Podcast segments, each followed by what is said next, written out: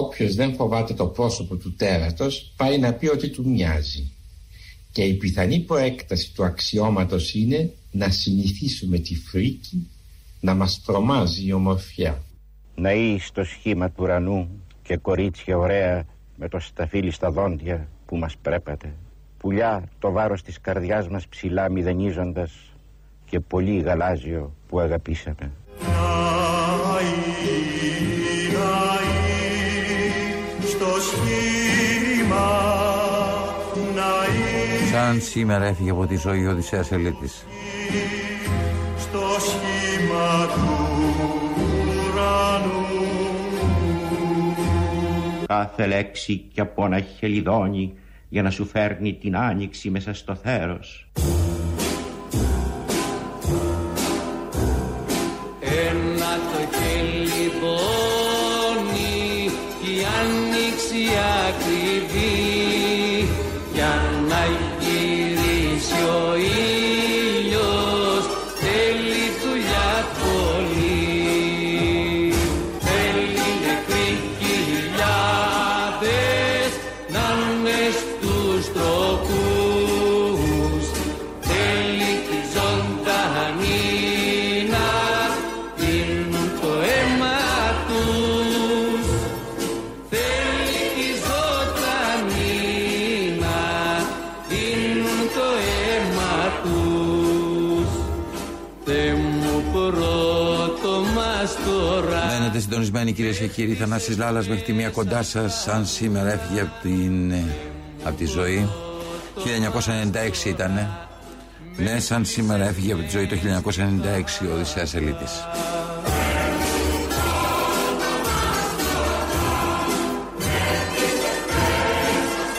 Οι ποιητές είναι η εθνική μας αφύπνιση, δεν πρέπει να το ξεχνάτε. Όλοι προσπαθούν να σας κάνουν να ξεχάσετε ότι οι ποιητές, οι συγγραφείς, οι άνθρωποι αυτοί, οι σοφοί που υπάρχουν ανάμεσά μας, είναι οι εθνικοί, οι άνθρωποι οι οποίοι έχουν αναλάβει την εθνική μας αναγέννηση.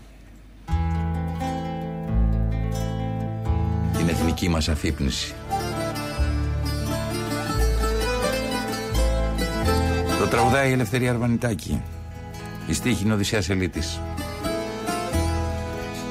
Έλληνας ποιητής, ο Έλληνας Οδυσσέας Ελύτης υπήρξε ένας από τους σπουδαιότερους ποιητές μας. Στου δρόμου τα μισά, έφτασε η ώρα να το πω. Τιμήθηκε με το βραβείο Νόμπελ Λογοτεχνίας το εβδομήντα εννιά. Για λόγια ξεκίνησα. Ακούστε στίχους. Άλλα νεκρινά που αγαπώ. Για λόγια ξεκίνησα. Εδώ είστε. Στα αληθινά, στα ψεύτικα. Το λέω και το ομολογώ. Σαν να ήμουν άλλος κι όχι εγώ.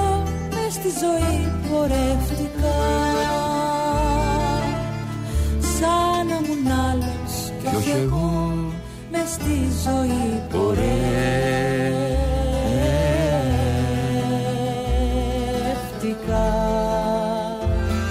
Δεν ξέρω αν σήμερα, κυρίες και κύριοι, μέσα στο βαθύ ύπνο που μας έχει κυριεύσει,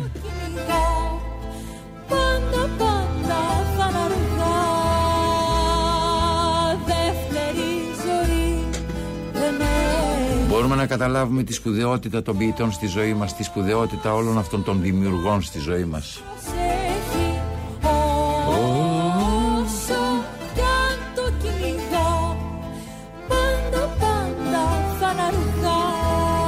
Ο Οδυσσέας Αλεπουδέλης, όπως ήταν το πραγματικό του όνομα, γεννήθηκε στις δύο Νοεμβρίου του χίλια εννιακόσια έντεκα στο Ηράκλειο της Κρήτης. Ήταν ο μικρότερος από τα έξι παιδιά του λέσβιου επιχειρηματία Παναγιώτη Αλεπουδέλη και της συμπατριώτισσας του Μαρίας Βρανά. Ο πατέρας του εγκαταστάθηκε το χίλια οκτακόσια ενενήντα πέντε στο Ηράκλειο, στο Ηράκλειο της Κρήτης, όπου ίδρυσε εργοστάσιο σαπωνοποιίας, πυρενολουργίας και δύο χρόνια αργότερα παντρεύτηκε τη μητέρα του.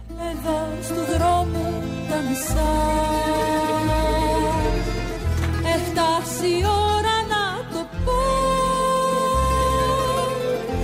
Όλα είναι εκείνα που αγαπώ. Για λόγια, λόγια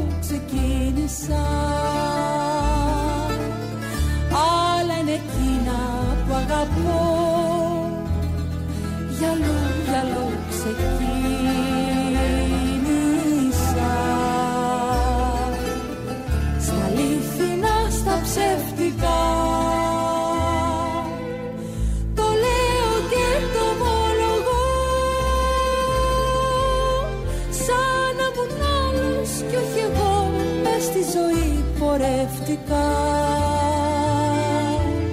Σαν να μουν άλλος κι όχι εγώ μες στη ζωή πορεύτηκα. Η Σουηδική Ακαδημία ήταν δεκαοκτώ Οκτωβρίου του χίλια εννιακόσια εβδομήντα εννέα που ανακοινώνει ότι το Νόμπελ Λογοτεχνίας θα απονεμηθεί στον Έλληνα ποιητή Οδυσσέα Ελύτη, κυρίες και κύριοι. Και λίγες μέρες αργότερα, κατά τη διάρκεια της απονομής, ο Οδυσσέας Ελύτης ξεκινούσε κάπως έτσι το λόγο του μπροστά στην Νορβηγική, στη Σουηδική, στην Νορβηγική. Ε, ε, ο, τι είναι η Νορβηγική?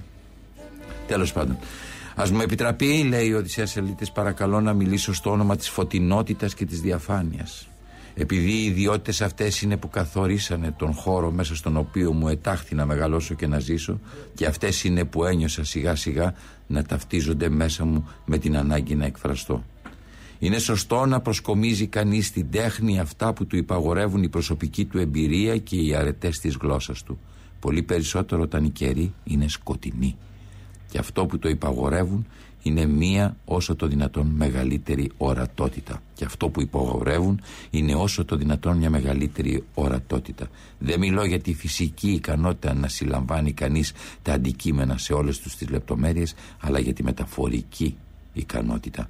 Να κρατάει την ουσία τους και να τα οδηγεί σε μια καθαρότητα τέτοια που να υποδηλώνει συνάμα τη μεταφυσική του σημασιολογία. Ο τρόπος με τον οποίο μεταχειρίστηκαν την ύλη οι γλύπτες της Κυκλαδικής περίοδου, που έφτασαν ίσα ίσα να ξεπεράσουν την ύλη, το δείχνει καθαρά. Όπως επίσης ο τρόπος που οι εικονογράφοι του Βυζαντίου επέτυχαν αυτό το καθαρό χρώμα να υποβάλουν το θείο. Μια τέτοια διεισδυτική και συνάμα μεταμορφωτική επέμβαση μέσα στην πραγματικότητα επιχείρησε, πιστεύω, ανέκαθεν και κάθε υψηλή τέχνη. Κάθε υψηλή ποιήση. Όχι να αρκεστεί στο νυν έχον, αλλά να επεκταθεί στο δυνατόν γενέστε. Κυρίες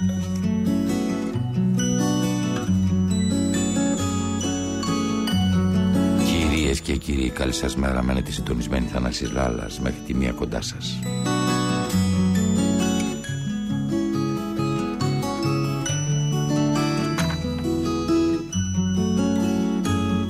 Παραπολιτικά ενενήντα κόμμα ένα. Κοιμήσου, αγγελούδι μου, κλείσε τα βλέφαρα σου, πάρε αγκαλιά την κούκλα σου, να πάρω τη μαμά σου. Κοιμήσου και στην πόλη κατοικία, να βγάλουν τα παπούτσια τους, να κάνουν ησυχία. Ο ύπνος αποτελεί ζωτική ανάγκη και απαραίτητη προϋπόθεση για καλή υγεία και ευεξία. Όμως ένας από τους τρεις ενήλικους παραπονείται για κάποια διαταραχή του ύπνου.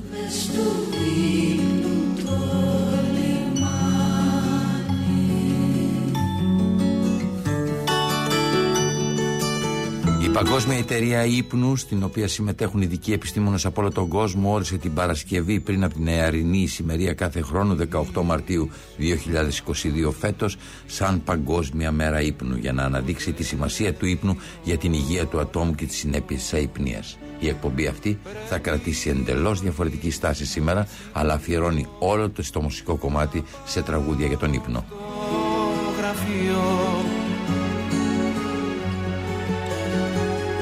Κοιμήσου και παρήγγυλα δυο βιντεοκασέτες. Μένετε συντονισμένοι, παρακολ... παραπολιτικά ενενήντα κόμμα ένα. Θανάσης Λάλας μέχρι τη μία κοντά σας. Μια φίλη, μια φίλη αυτής της εκπομπής, η Protergia, ο τομέας ηλεκτρικής ενέργειας και φυσικού αερίου της Μυτιληναίος, της μεγαλύτερης ιδιωτικής εταιρείας ενέργειας στην Ελλάδα, είναι και σήμερα κοντά μας, κυρίες και κύριοι. Η εταιρεία αυτή που έχει προσφέρει ήδη τριακόσιες τριάντα χιλιάδες παροχές σε ολόκληρη τη χώρα είναι εδώ για να σας δίνει τα μηνύματά της, να δίνει για σας μια λύση. Θέλω να σας πω ότι η εταιρεία Protergia έχει φροντίσει για σας, για την καλύτερη εξυπηρέτησή σας, για υψηλού επίπεδου εξυπηρέτηση, να δημιουργήσει οκτώ καταστήματα. Τέσσερα στην Αττική, ένα στη Θεσσαλονίκη, ένα στη Λάρισα, ένα στα Ιωάννα, ένα στην Πάτρα, και έρχονται καινούργια για να υπάρχει εξυπηρέτηση που να σας κάνει να νιώθετε πολύ πιο υψηλό επίπεδο από αυτό το οποίο φροντίζει να έχετε η καθημερινότητά μας, η άθλια καθημερινότητά μας.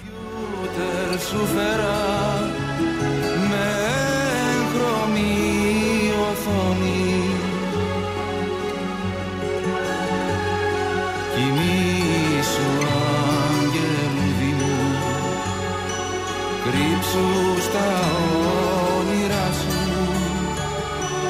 σου φέρε δώρο η μάνα σου, για μάνα τη γιαγιά σου. Αυτή την εκπομπή την ετοιμάζουν ο Δημήτρης Κύρκος, ο οποίος επιμελείται τον ήχο που φτάνει στα αυτάκια σας, ο Παναγιώτης Κάτσιος που επιμελείται τα ηχητικά που θα ακούσετε στη συνέχεια για να σκάσουν τα χυλάκια σας, η Μαρία Καφέτσι, η οποία είναι η υπεύθυνη της παραγωγής, τη μουσική επιμέλεια, δηλαδή τα τραγουδάκια τα επιλέγει σήμερα με έναν εξαιρετικό τρόπο ο Βασίλης Κρυμπάς, την αρχισυνταξία της εκπομπής όπως κάθε μέρα την έχει ο Χρήστος Μητυλινιός, και το τηλεφωνικό μας κέντρο που είναι και σήμερα η Ελένη Τάγκα και σας περιμένει, δύο έντεκα δέκα ογδόντα οκτακόσια ογδόντα και βεβαίως τα ηλεκτρονικά σας μηνύματα radio παπάκι παραπολιτικά τελεία τζι άρ.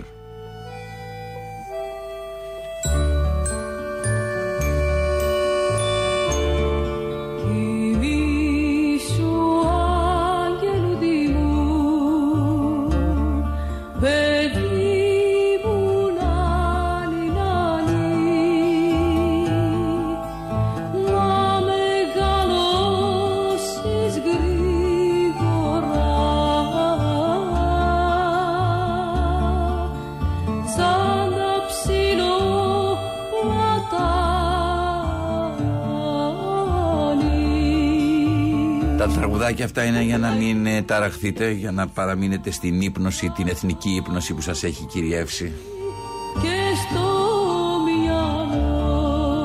Παγκόσμια ημέρα του ύπνου σήμερα, δεκαοκτώ Μαρτίου δύο χιλιάδες είκοσι δύο, και θέλω να σας πω ότι είναι ένα είδος καθρέφτη για σας αυτή η μέρα.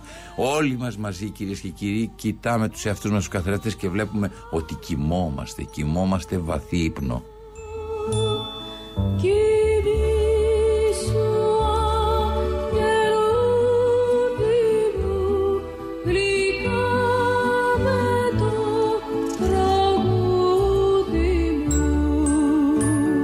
Ξεκινήσαμε με Οδυσσέα Ελύτη, με την εθνική αφύπνιση, δηλαδή γιατί οι ποιητές, οι συγγραφείς μας, οι συνθέτες μας, οι καστικοί μας, οι στιχουργοί μας φροντίζουν, φροντίζουν πάντα να ξυπνήσουμε, να ξυπνήσουν οι ψυχές μας, να ανοίξουν τα μάτια μας, να δούμε την πραγματικότητα και όχι να βυθιστούμε στο όνειρο.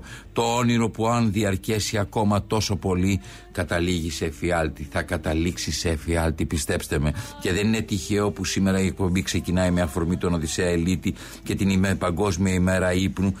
Για την, α, ξέρετε, για να σας θυμίσει, να σας θυμίσει, κυρίες και κύριοι, όπου και να βρίσκεστε, ότι πρέπει, πρέπει να αλλάξετε, να αλλάξετε ζωή, να αλλάξουμε ζωή, να ξυπνήσουμε, να ξυπνήσουμε όσο μπορούμε πιο γρήγορα.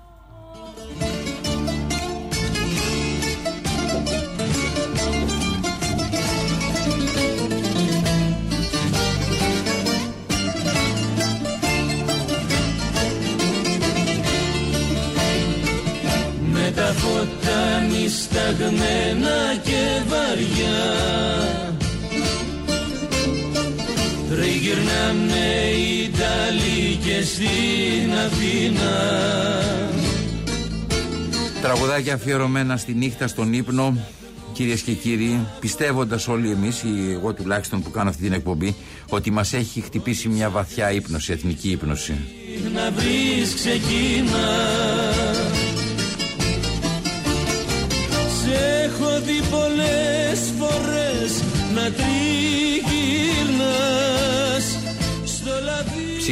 Ξυπνήστε αδέρφια, ξυπνήστε, είναι απίστευτο κύμα υπνηλίας, έχει απλωθεί γύρω μας, ζούμε σαν κοιμισμένοι, σαν μας έχουν ρίξει υπνοτικά χάπια, καμιά αντίδραση, όλοι μέσα στα σπίτια μας κοιμισμένοι, ακούμε τους ανόητους να μας υπόσχονται ψίχουλα, να γίνονται χορηγοί της φτώχειας μας, να υπογράφουν το μαράζωμά μας και να πανηγυρίζουν νικητές που πρόσφεραν τίποτα. Ακριβώς έτσι και περνάει και περνάει και περνάει ο καιρός και χάνονται τα χρόνια και ολόκληρες γενιές εξαφανίζονται, βυθίζονται στον ύπνο το βαθύ.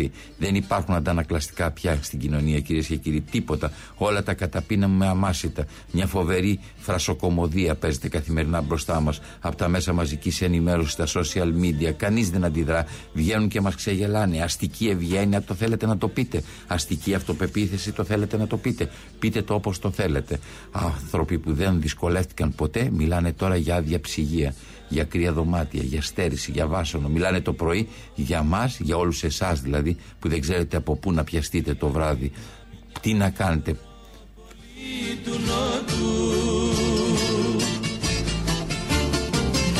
Όλοι αυτοί που μιλάνε εν ονόματι σας το βράδυ τρώνε ψάρι στο μήλος, πληρώνοντας ολόκληρη σύνταξη δική σας για το λογαριασμό τους. Ύπνος βαθύ σας λέω, όμως όλοι κοιμισμένοι συνεχίζουμε να μιλάμε για αυτό τον εφιάλτη σαν παραλλαγή του ονείρου.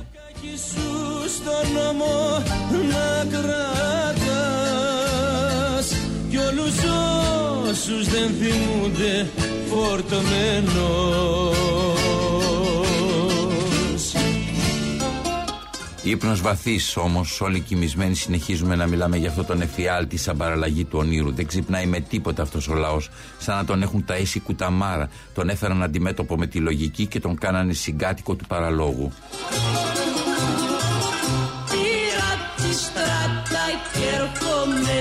Έτσι με τέτοια βραγουδάκια σήμερα θα πάμε μέχρι τη μία. Μην τυχόν, μην τύχει δηλαδή και ξυπνήσετε, ξυπνήστε. Στα σκαλοπάτια σου εγώ στηρίζω, άνοιξε μέσα για να πω. Συζούμε με το παράλογο, κοιμούμαστε όπου και να βρισκόμαστε. Η ξύπνη σε αυτή την κοινωνία που ζούμε είναι πια εξαίρεση και αυτή έξω από το κόλπο για να μην αφυπνιστεί το πλήθος. Στα σκαλοπάτια σου εγώ στηρίζω.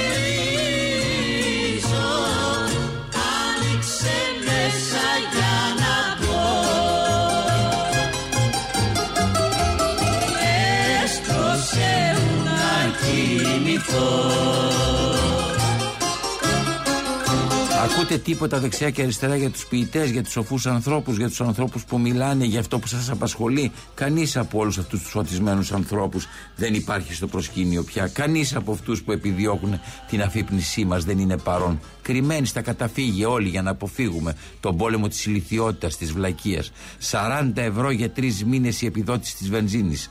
Μείωση του έμφυα και παράλληλη δημιουργία νέων φόρων που στο αποτέλεσμα πληρώνουμε περισσότερα από ό,τι πληρώναμε με έμφυα χωρίς να μειωθεί.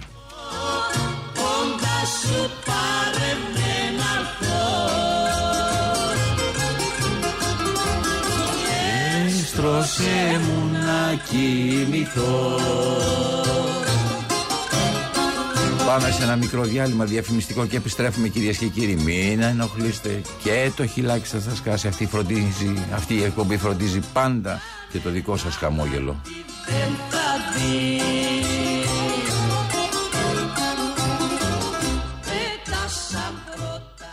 Εγώ, Ελένη, ξέρεις πώς είμαι τώρα.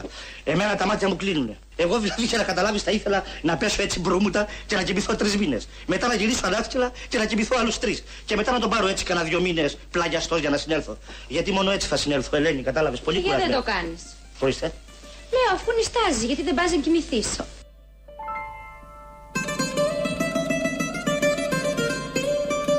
Θανάσης Λάλας μέχρι τη μία μαζί σας.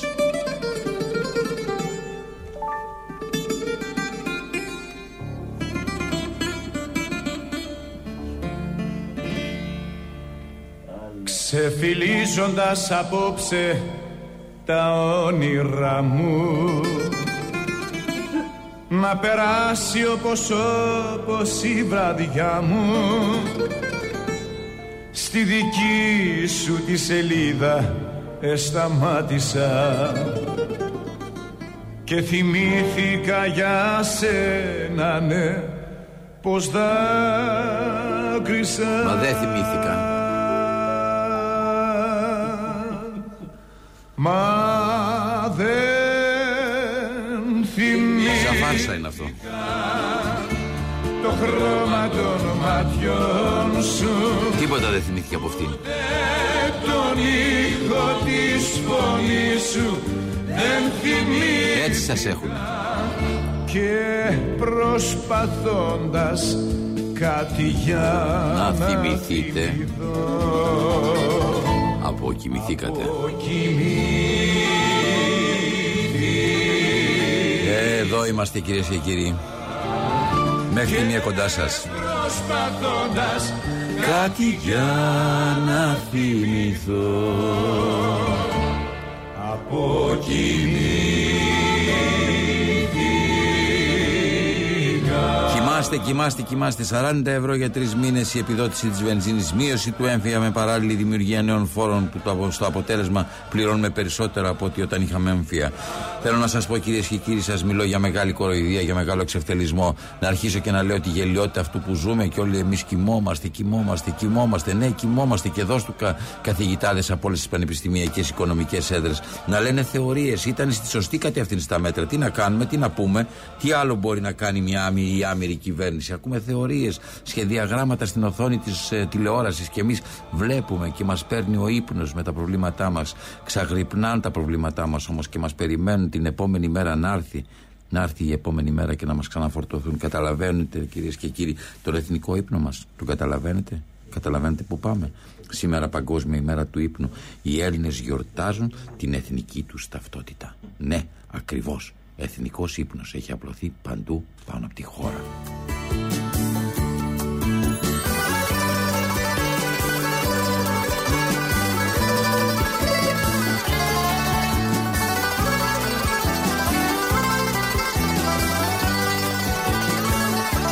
Χθες βέβαια σας υποσχέθηκα με κάτι, σας υποσχέθηκα με ένα μεγάλο ρεπορτάζ. Μαζί σου τα έχω χάσει, οι φίλοι και οι γνωστοί με έχουν ξεχάσει. Παράνομες αγάπες, χαμένη εφηβεία, σ' αγάπησα και τέλειωσαν τα αστεία. Τελειώνοντας η εκπομπή. Σου δεν μπορείς να μου φύγεις, αγαπώ, σ' αγαπώ, μη μου φύγεις. Αχ μωρό μου, κοιμήσου, τη ζωή μου, ζωή σου, σ' αγαπώ, σ' αγαπάω, κοιμήσου. Καληνύχτα, κοιμήσου, δεν μπορείς να μου φύγεις, αγαπώ, σ' αγαπώ, μη μου φύγεις. Αχ μωρό μου, κοιμήσου, τη ζωή μου, ζωή σου, σ' αγαπώ, σ' αγαπάω, κοιμήσου. Χθες τελειώνοντας η εκπομπή, κυρίες και κύριοι, θέλω να σας πω ότι ήρθε ένα μήνυμα που ένας κύριος, δεν θυμάμαι τώρα το όνομά του, έλεγε ότι μεροληπτώ, ότι βάζω πολύ, κάνω πολύ σκληρή κριτική στην κυβέρνηση και αφήνω τους άλλους απ' έξω. Όχι, ποτέ αυτή η εκπομπή. Ο καθένας παίρνει το μεριδιό του. Άλλο θα πάρει το σαράντα τοις εκατό κομμάτι της εκπομπής, άλλο θα πάρει το τριάντα τρία τοις εκατό, άλλο θα πάρει το οκτώ τοις εκατό, άλλο θα πάρει το τέσσερα τοις εκατό και άλλο το τρία τοις εκατό. Καταλάβατε, δεν μπορεί να είναι κυρίαρχο. Αυτή τη στιγμή η κυβέρνηση είναι αυτή. Τι να κάνουμε τώρα. Υπάρχει και αντιπολίτευση όμως. Και μάλιστα ένα από τα κόμματα της αντιπολίτευσης είναι από αυτά που μόλις βγάλαν αρχηγό.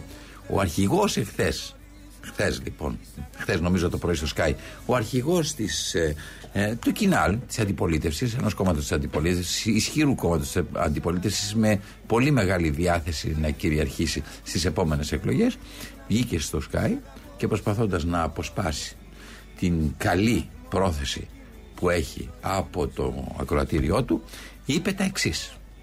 Τώρα λοιπόν πρώτη φορά όλα τα χρέη του ΠΑΣΟΚ θα είναι ρυθμισμένα. Πόσα είναι τα χρέη αυτά? Όλα, όλα τα χρέη αυτά. Πόσα είναι αυτά? Έχετε εικόνα?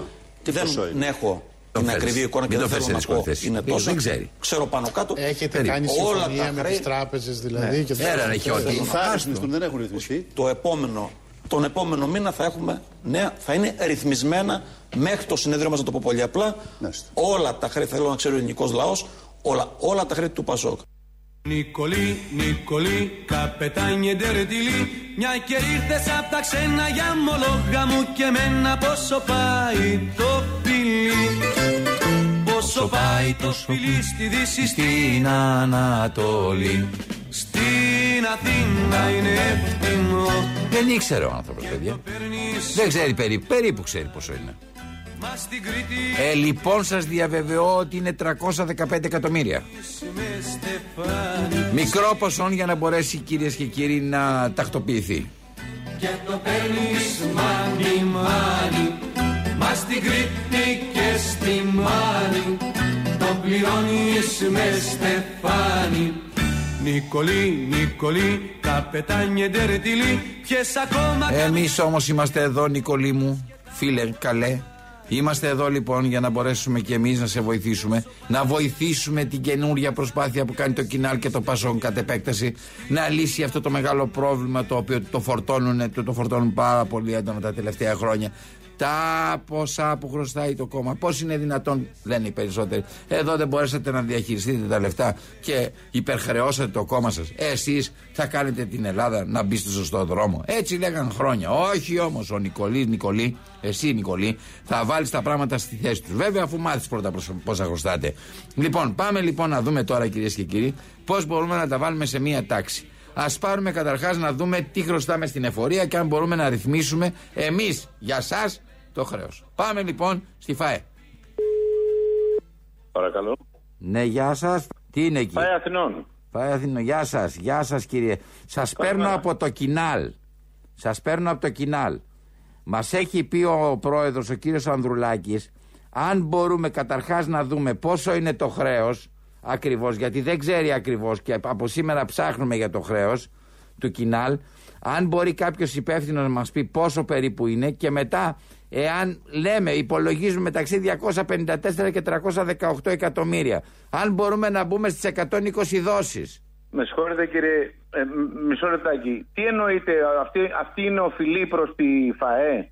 Ψάχνουμε, κύριε, δεν ξέρουμε ακριβώς. Σας παρακαλώ πολύ. Αν μπορείτε να μας διευκολύνετε, είναι η ΦΑΕ εκεί. Είσαστε, σε, μου είπανε, ζήτησα να πάρω τον διευθυντή. Αλλά τι, τι, για ποιο χρέος μιλάτε τώρα, γιατί Εμείς... έχετε φορολογικά χρέη στη, στη ΦΑΕ? Μα δεν ξέρει ο πρόεδρος, άνθρωπέ μου. Για το πολιτικό κόμμα Κινάλ εννοείται. Μάλιστα, βγήκε ο πρόεδρος και είπε, θα τα καλύψουμε όλα, θα βρούμε τρόπους, χορηγούς, αλλά δεν ξέρει ο πρόεδρος πόσο είναι το χρέος. Και ψάχνουμε το γαμημένο χρέος πόσο είναι. Να δούμε επιτέλους. Κοιτάξτε να δείτε πρώτα που τα χρωστάτε τα λεφτά. Νομίζω στις φορολογικές υποχρεώσεις δεν έχετε. Κάπου στις τράπεζες τα χρωστάτε τα λεφτά αυτά. Τι λες, άνθρωπε μου, δεν χρωστάμε εμείς? Θα πάρετε να μάθετε πρώτα που, που χρωστάτε λεφτά και μετά να παίρνετε τηλέφωνα και να ενοχλείτε. Πού μπορεί να χρωστάμε? Πού μπορεί να χρωστάμε? Και αν δεν χρωστάμε. Σας διαβάζουμε κι εμείς στις εφημερίδες, θα χρωστάτε σε τράπεζες και σε τέτοια σας έχουν δανείσει. Στη σε τράπεζα μπορεί να μας κάνει, συγγνώμη. Δεν βλέπω να.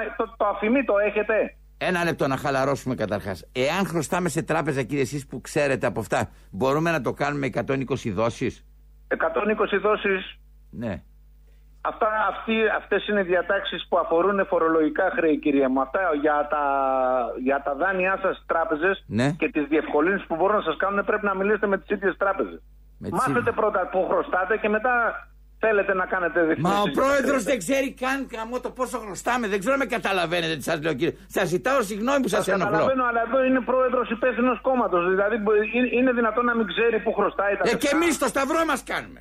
Το σταυρό μας. Εγώ ξέρω ότι ήταν μεταξύ διακόσια πενήντα τέσσερα εκατομμύρια και τριακόσια δεκαοκτώ. Πού τα χρωστάμε τώρα, δεν ξέρω. Πρέπει να πάρω τον Γιώργο Παπανδρέου να μάθω πού τα χρωστάμε. Σας παρακαλώ, κύριε μου. Η κυρία Γεννηματά πέθανε. Τι να πω, ξέρω. Να σοβαρευτείτε λιγάκι. Τι σοβα... Δεν είναι σοβαρά πράγματα αυτά. Συγγνώμη μου. Από τις εφημερίδες πιο πολλά πράγματα ξέρουμε εμείς από ότι εσείς. Συγγνώμη μου, την πέφτετε κιόλας. Εγώ προσπαθώ να βρω μια λύση, κύριε. Με συγχωρείτε πάρα ναι, πολύ. Ναι, και εμείς δουλεύουμε, κύριε μου, εδώ. Ε, εντάξει, με συγχωρείτε, με συγχωρείτε. Σας ζητάω συγγνώμη. Απλώς και μόνο ήθελα να δω αν είναι τριακόσια δεκαοκτώ. Μήπως μπορούσατε να τα κάνετε με τις εκατόν είκοσι δόσεις για να μπορεί, γιατί είπε ο πρώτος δεσμεύτηκε. Πρώτος θα τα πληρώσουμε, κύριε. Με συγχωρείτε πάρα πολύ. εκατόν είκοσι δόσεις δεν ξέρω αν κάνουν οι τράπεζες. Εμείς εδώ κάνουμε εκατόν είκοσι δόσεις, αρκεί να έχετε οφειλές.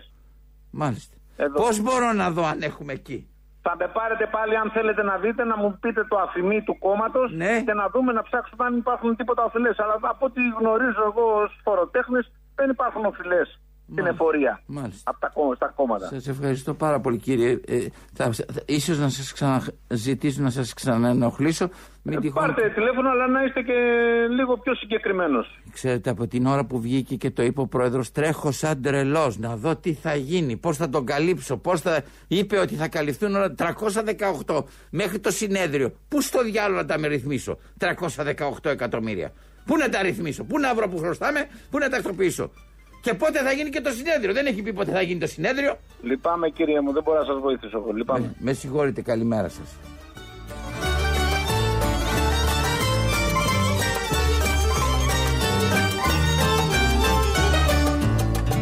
Απόψε με στα χέρια σου, χρυσή κλωστή δεμένη, κρατάει τα καλοκαίρια σου κι όλη την κι όλη την οικουμένη. Απόψε με στα μάτια σου το φως απ' τα σου, ας τράφτουν τα παλάτια σου, τα σκαλιστά, τα σκαλιστά μαλλιά σου. Αχ, όλα είναι όμορφα κι η νύχτα κι η παρέα, κι εσύ το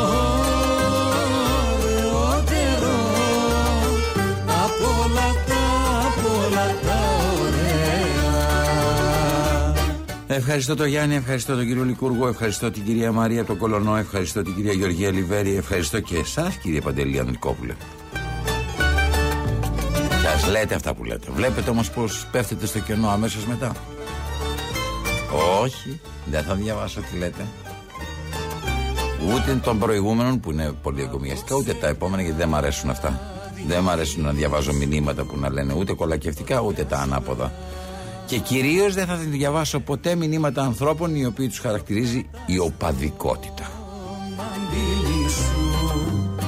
Τα πράγματα είναι πολύ σοβαρά στην Ελλάδα για να γίνεστε δύο μέρη, τρία μέρη και τέσσερα μέρη και να σπέρνετε εμφύλιους. Τα πράγματα είναι πάρα πολύ σοβαρά. Ξέρετε, όταν οι άνθρωποι είναι στην κυβέρνηση κρίνονται γι' αυτό. Αυτός είναι ο ρόλος μας. Σας καταλαβαίνω, εδώ και καιρό τον έχουμε ξεχάσει, αλλά αυτός είναι ο ρόλος των, των media. Είναι ο ρόλος του δημοσιογράφου να κρίνει την εξουσία. Και βεβαίως και την αντιπολίτευση, γιατί και η αντιπολίτευση είναι εξουσία. Για παράδειγμα, κυρίες και κύριοι, κάνουμε την προσπάθειά μας και εμείς, όπως βλέπετε από αυτή την εκπομπή, να βρούμε μια λύση για το Κινάλ, γιατί και το Κινάλ θέλει να είναι μέσα στα πράγματα, ίσως να παίξει ένα πολύ σημαντικό ρόλο. Ο αρχηγός, ο κύριος Νίκος Ανδρουλάκης, νέος αρχηγός, βγήκε και υποστήριξε ότι μέχρι το συνέδριο ή τέλος πάντων θα προσθέσει να τακτοποιήσει τα χρέη του ΠΑΣΟΚ, που τόσο καιρό το βασανίζουν, τα κουβαλάει αυτά τα χρέη και δεν μπορεί να σηκώσει κεφάλι κανένας. Μέχρι και όνομα αλλάξανε για τα χρέη. Λοιπόν, και εμείς προσπαθούμε να λύσουμε το θέμα. Μια και καβαλή. Πήραμε την εφορία, δεν έχουμε οφειλές στην εφορία. Αυτό είναι βέβαιο. Άρα οι εκατόν είκοσι δόσεις πάνε στο διάολο. Δεν υπάρχουν εκατόν είκοσι. Ας πάμε τώρα να δούμε αν υπάρχουν χορηγοί. Κάποτε υπήρχαν χορηγοί κομμάτων. Δεν ξέρω, μπορεί να συνεχίζουν να υπάρχουν χορηγοί κομμάτων. Μπορεί πιο εμφανέστατα τώρα. Κάποτε πηγαίναν λιγάκι πιο κρυφά και τα παίρναν τα λεφτά. Όμως ένας από τους χορηγούς, παλιά του ΠΑΣΟΚ, έχει, σας το λέω αυτό γιατί έχει δημοσιοποιηθεί, δεν είναι θέμα δικό μου, ήταν και η Siemens. Πάρτε τη Siemens, ρε παιδιά, μήπως μπορέσει να δώσει λίγα λεφτά να καλύψουμε ένα κομμάτι από το χρέος. Λέγεται. Siemens. Ναι. Siemens εκεί. Δεν άκουσα. Είσαστε οι Siemens. Ναι, γιατί πράγμα, γιατί θέλετε. Συγγνώμη, εσείς ποιος είστε που μιλάω. Θέλω κάποιον υπεύθυνο, παίρνω από το Κινάλ, το κόμμα. Μα γιατί ακού... πράγμα θέλετε, εμείς είμαστε ε, για σερβις τηλεφωνικών κέντρων. Ναι, η Siemens, το, η, η εταιρεία Siemens έχει ένα τηλέφωνο. Ε, ναι, το θέμα είναι γιατί, γιατί πράγμα θέλετε, γιατί έχει πολλά... Τον ίδιο, τον διευθύνοντα σύμβουλο θέλω, κύριε μου. Δε, δε, όχι, δε, δεν είμαστε, εδώ είμαστε σερβις. Δεν είσαστε. Στο Μαρούσι είναι η Siemens τώρα. Στο Μαρούσι, ναι. Στο Μαρούσι, εντάξει, θα την πάρω εκεί. Έχει. Είναι τέτοια ώρα εκεί η Siemens. Μ' ακούτε? Ναι, δεν δε ξέρω τώρα τι ακριβώς σας ζητάτε. Γιατί λέω, αν η Siemens πάει νωρίς τη δουλειά της, είναι εκεί. Έχει. Δεν έχουν, έχουν κλείσει τώρα οι Siemens. Σαν, έχουν Siemens. Κλείσει. Ναι, δε, δε, τι ακριβώς θέλετε, γιατί έχει πολλά... Όχι, μου είπε ο Θόδωρος, μου είπε ο Θόδωρος που... Ποιος είναι? Ο Θόδωρος που συνεργαζόταν μαζί τους από εμάς, ναι. Εντάξει, ΠΑΣΟΚ, μου είπε πάρε τη Siemens και μπορεί να βοηθήσει στο χρέος. Ναι, όχι, αυτά δεν τα ξέρω. Εμείς είμαστε εδώ τεχνικοί, service κάνουμε. Δεν το ξέρω, ναι, αλλά επειδή είναι τριακόσια δεκαοκτώ εκατομμύρια το χρέος, μήπως μπορούσαν να, να βοηθήσουν αυτό. Ξέρω εγώ τι να πω. Μου είπε ο Θόδωρος, πάρε αν μπορείς εκεί. Να βρούμε μια λύση. Να βοηθήσει και παλιά. Και ξέρω εγώ, ψάχνουμε όπου μπορούμε κάποιο χωριό. Τι ξέρεις εσύ. Μια λύση ναι, να βρούμε. Όχι, εδώ είμαστε απλοί τεχνίτες. Εμείς service κάνουμε. Δεν έχουμε πληρώσει. Είναι μία ή άλλη νικητή που, που να βρείτε να ματώσετε. Τεχνίτες είμαστε. Εμείς service ε, κάνουμε βέβαια. Έξω. Όσο έσοδο και να κάνετε, πού να βοηθήσετε εμάς τώρα. Δεν είμαστε εμείς τίποτα. Δύο άτομα είμαστε. Εμείς τι θέλουμε, τριάντα εκατομμύρια. Λοιπόν, σας πληρώσουμε εμείς τώρα. Καμία σχέση. Δηλαδή πρέπει να ψάξετε να βρείτε τη Siemens τη μεγάλη. Τη μεγάλη. Για ψάξτε. Ε, στο κομμάτι των τηλεφωνικών κέντρων. Ναι. Ναι. Ψάχτε, ναι. Θα σας πω ένα τηλέφωνο. Για, για πέστε. Όχι μου. Γενικά, γιατί η Siemens έχει πολλά πράγματα. Δεν είναι. Ναι, ναι, ναι. Εγώ θέλω ας πούμε τρία εκατομμύρια να δώσει. τριάντα θέλουμε. Να βοηθήσει το κόμμα, επειδή μας είχε βοηθήσει και παλιά. Μη, γιατί βγήκε ο χθες ο. Δεν ξέρω αν το ακούσατε ο αρχηγός και είπε δεν θα υπάρξει πια κανένα χρέος από τη μεριά του ΠΑΣΟΚ. Και ψάχνουμε να βρούμε χορηγούς για να καλύψουμε τριακόσια δεκαοκτώ εκατομμύρια. Πού στο διάλογο να τα βρω αυτά. Εγώ είμαι εδώ πέρα τώρα και τρέχω σαν μουρλός για αυτό το πράγμα. Και μου λένε πάρε τη Siemens, γιατί η Siemens μπορεί να βοηθήσει. Είχε βοηθήσει και παλιά. Καταλάβατε. Ποιος Μα... το είπε. Ναι. Μισό λεπτό, μήπως είπε να πάρει τη τηλέφωνο, αλλά αυτή είναι αποκλειστικά, δεν είναι. Είναι για τηλεφωνικά κέντρα, τέτοια πράγματα δηλαδή. Αυτοί θα έχουν έσοδα πολλά. Από αυτούς κάτι. Μπορεί να βάλουμε και τηλεφωνικά κέντρα κάπου. Να... θα δούμε τώρα τι θα γίνει. Πάρ' το τηλέφωνο. Δούμε. Μπορεί να λείπει σε κάποιο υπουργείο όταν θα έρθουμε στα πράγματα. Ναι, εκεί είναι όμως για τηλεπικοινωνίες μόνο. Δεν είναι γενική. Θα σας πούνε, αυτοί είναι μεγάλοι. Εντάξει. Τι φίλοι είμαστε, πάρε κάτι. Μήπως το με φως. Να σας πω, κι εγώ απλό μέλος είμαι. Αλλά προσπαθώ να βοηθήσω όσο μπορώ τον πρόεδρο. Με καταλαβαίνετε. Το εντάξει, χέρι είμαστε απλό μέλος. Και δες που κάνουμε, δεν είμαστε εμείς τίποτα. Ναι. Εντάξει, εντάξει. Εντάξει, εντάξει κύριε Ζήμενς. Εμείς είμαστε απλό μέλος με το χέρι πλωμένο. Συγγνώμη, Ζήμενς είστε. Το δύο. Για να συνδεθείτε με το τμήμα έξυπνων υποδομών, κτηρίων και έξυπνων δικτύων, πατήστε το τρία. Έναν άλλον. Για θέματα σχετικά με τον τομέα ενέργειας, πατήστε ναι. το τέσσερα. Η Siemens είναι εκεί. Για να συνδεθείτε με τη Siemens Mobility, πατήστε ναι, το πέντε. Για το λογιστήριο, πατήστε το έξι. Λογιστήριο, για οποιαδήποτε πληροφορία στις νοικιακές της και με Siemens, θα ναι. πρέπει να καλέσετε την εταιρεία μπι ες έιτς το δύο δέκα. σαράντα δύο εβδομήντα επτά εξακόσια. Επαναλαμβάνω, δύο δέκα σαράντα δύο εβδομήντα επτά εξακόσια. Το σημείωσα. Για οποιαδήποτε άλλη πληροφορία, παρακαλούμε, περιμένετε για να συνδεθείτε με το κέντρο. Ναι. Περιμένουμε. Εμείς τίποτα θέλω να σας πω. Τι τώρα, τίποτα, θα γυναίκα, τι τίποτα. Το πω, γυναίκα θα είναι άντρας. Ε, γυναίκας, άντρας, ό,τι βγει. Στο διάλογο, δεν πάμε στο διάλογο. Θες να μιλήσω εγώ. Κάθομαι τώρα εγώ και ψάχνω, ας πούμε, επειδή δεν δουλεύω. Ναι, γεια σας. Γεια σας. Siemens. Μάλιστα. Να σας πω κάτι, μπορώ να μιλήσω με κάποιον? Από το Κινάλ παίρνω το κόμμα. Μπορώ Μάλιστα. να μιλήσω με κάποιον? Με ποιον? ε, Είναι περισσότερο επειδή μα, μου είπε ο κύριος Θόδωρος να πάρω που παλιά, είχε παλιά συνεργαστεί από τη μεριά μας, είχε μιλήσει με τη Siemens. Και επειδή ψάχνουμε κάποια, κάποια, έναν χορηγό, ήθελα να δω αν υπάρχει κάποιος άνθρωπος με τον οποίο μπορούμε να μιλήσουμε χορηγικά. Για χορηγία ενδιαφέρον. Ναι, ναι, για χορηγία από το Κινάλ. Ο κύριος Ανδρουλάκης θέλει, ας πούμε, γιατί πρέπει να λύσουμε το πρόβλημα με τα χρέη και ψάχνουμε να βρούμε χορηγούς και η Siemens ήταν πάντα κοντά μας. Και αυτό και όλα θέλω να δω. Μήπως μπορεί και τώρα κάποιος άνθρωπος από εκεί να μας βγάλει ένα κονδύλι να καλύψει τριακόσια δεκαοκτώ εκατομμύρια. Τώρα που πέσε και ο έμφυα. Ένα λεπτό παρακαλώ να δω το τμήμα που είναι για τις χορηγίες. Και πέντε λεπτά προλαβαίνουμε. Και πέντε λεπτά να περιμένουμε, προλαβαίνουμε. Η κλήση είναι σε αναμονή. Παρακαλούμε μην κλείσετε αν δεν ακούσετε σήμα κατηλημένου. Κάπου θα βρούμε, παιδιά, κάπου θα βρούμε λεφτά. Ναι, αλλά δεν σε βλέπω επιθετικό. Η κλήση σας είναι σε αναμονή. Εγώ δεν θα τον αφήσω εκτεθειμένο τον πρόεδρο. Ναι, αλλά έτσι όπως το πας. Να μην νομίζετε ότι είναι. Ναι, μ' ακούτε? Η κλήση σας είναι σε αναμονή. Είναι σε αναμονή. Ξέρω, το άκουσα κυρία μου, αλλά έχω υπομονή για να είμαι σε αναμονή. Μη θυμώνεις. Όταν χρωστάς τριακόσια δεκαοκτώ και πρέπει μέχρι το συνέδριο να τα έχεις καλύψει. Δεν θα πετύχουμε το στόχο μας. Αν δεν ακούσετε σήμα κατηλημένου. Μα σας μιλάω. Α, είναι ηλεκτρονικός άνθρωπος. Ηλεκτρονικός άνθρωπος. Η κλήση σας είναι σε αναμονή. Ένα λεπτό για να το σηκώνω. Πανέμι, σας ευχαριστώ. Μην τους πείτε ότι είναι από το Κινάλ. Γιατί δεν το σηκώσουν ποτέ. Αν δεν ακούσετε σήμα κατηλημένου. Ναι, τυχώς δεν είπαν ΠΑΣΟΚ. Αυτή έχει καεί η εικόνα τους. Κοιτάξτε, ουσιαστικά δεν θέλουμε τίποτα από αυτούς. τριακόσια δεκαοκτώ εκατομμύρια είναι. Εντάξει, το χρέος μας, ό,τι μπορούν. Μπορούν τρία, πέντε, οκτώ, δέκα, δεκαπέντε, όσα μπορεί η Siemens να μας δώσει, να κάνουμε μια. Ένα, ένα μάζεμα και θα πάρουμε και άλλους που μας έχουν βοηθήσει. Εμείς όταν ήμασταν κυβέρνηση, μη φλιάρεις, είχαμε πολλούς που μας βοηθούσαν. Τα οπότε ακούσαμε. Μπορεί να βοηθηθούμε. Εντάξει, πέστε τους αν μπορούν να μας πάρουνε. Περίμενε. Μειώστε ένα τηλέφωνο. Ναι, σας ευχαριστώ πάρα πολύ. Μιλάνε όλες οι γραμμές. Να σας αφήσω κι εγώ ένα τηλέφωνο, μήπως τους πείτε να πάρουνε. Μην μη, μη παίρνουν. Περιμένω, καταλάβατε. Γίνεται. Μπορείτε να πάρετε κι εσείς αργότερα. Θα πάρω, θα πάρω, αλλά ας έχουν και ένα τηλέφωνο. Τους έχει ζητήσει ο Νικολάου από το Κινάλ. Είναι δύο έντεκα. Ναι, ναι, ναι, ναι. Νικολάου. Νικολάου είναι το όνομά σας. Ναι, ναι, ναι, ναι. Κώστας Νικολάου. Ξέρουνε, ξέρουνε, είναι από παλιά. Ε, συνεργαζόμαστε, τα παιδιά στις χορηγίες ξέρουνε γιατί μας έχουν βοηθήσει και παλιά. Αν μπορούν να μας πάρουν ένα τηλέφωνο και θα τους πάρω κι εγώ. Εντάξει. Εντάξει, κύριε Νικολάου. Ε, εντάξει, σας ευχαριστώ πάρα πολύ. Αυτό ήτανε. Κοιτάξτε. Φύγε τώρα. Κοιτάξτε. Φύγε τώρα. Φύγε. Θέλω να μιλήσω. Λοιπόν, ναι, η Αθανασία, παιδιά. Περίμενε.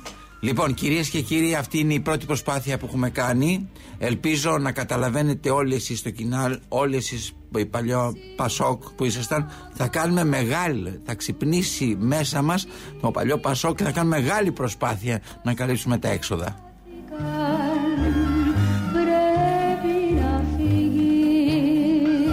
Εμείς σας διαβεβαιούμε όλους εσάς την, ημέρα του, την παγκόσμια ημέρα του ύπνου ότι θα τους ξυπνήσουμε και θα τους πάρουμε κάποια λεφτά να καλύψουμε τα χρέη. Μη λες αηδίες, είναι μεγάλος αυτός ο σκοπός που έχουμε αναλάβει.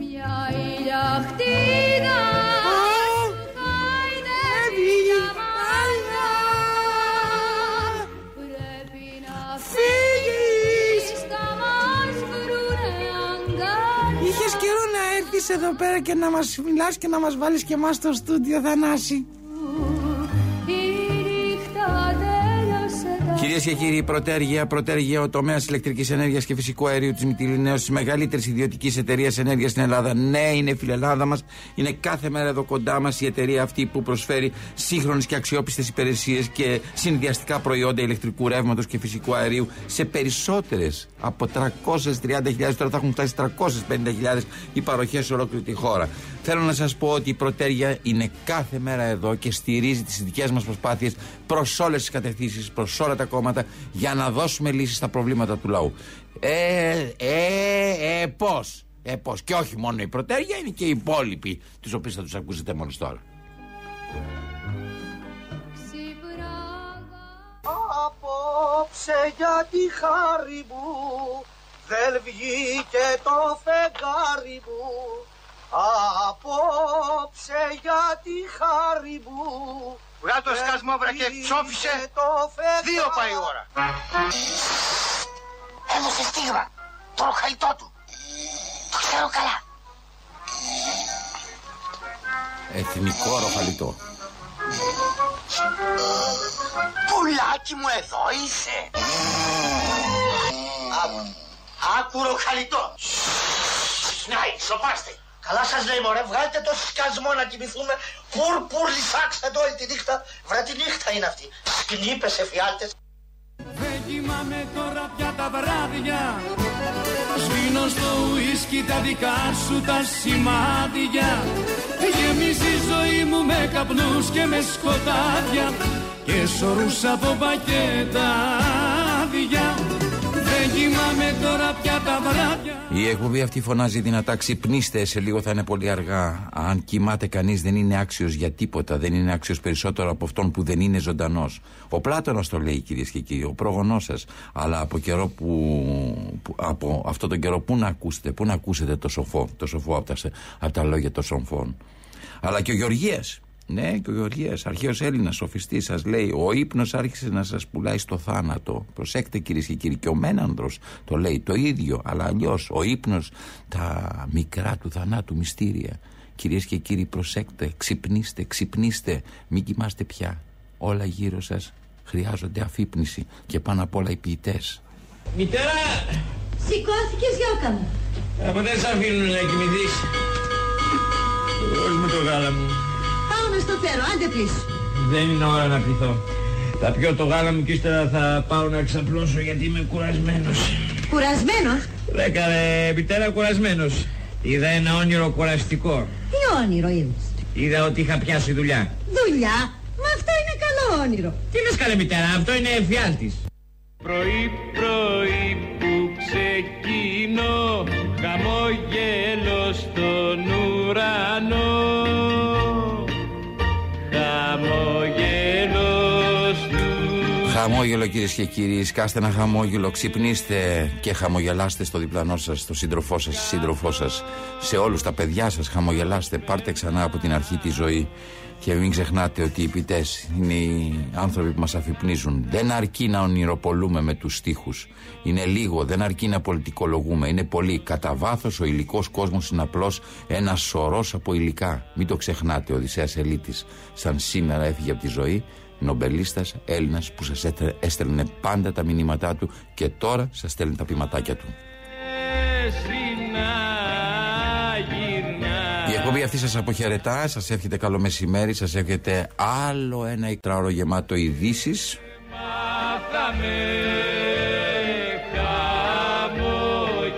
Άλλο ένα εικοσιτετράωρο σας εύχεται να μπορέσετε να σκεφτείτε τι συμβαίνει γύρω σας, να αντιδράσετε, να ξυπνήσετε.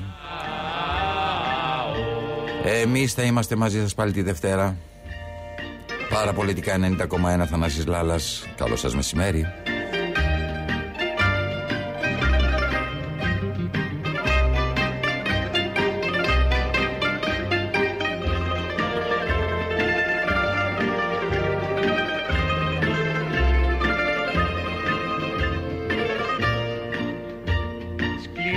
Κι αν είναι η δουλειά, βγάζω με ψωμί και ελιά και μάτα το χαμόγελο. Απ' τη ζωή στην πείρα και δεν με νοιάζει σταλιά που είναι τα ρούχα μου παλιά, γιατί εγώ τη φτώχεια μου αποφασίζω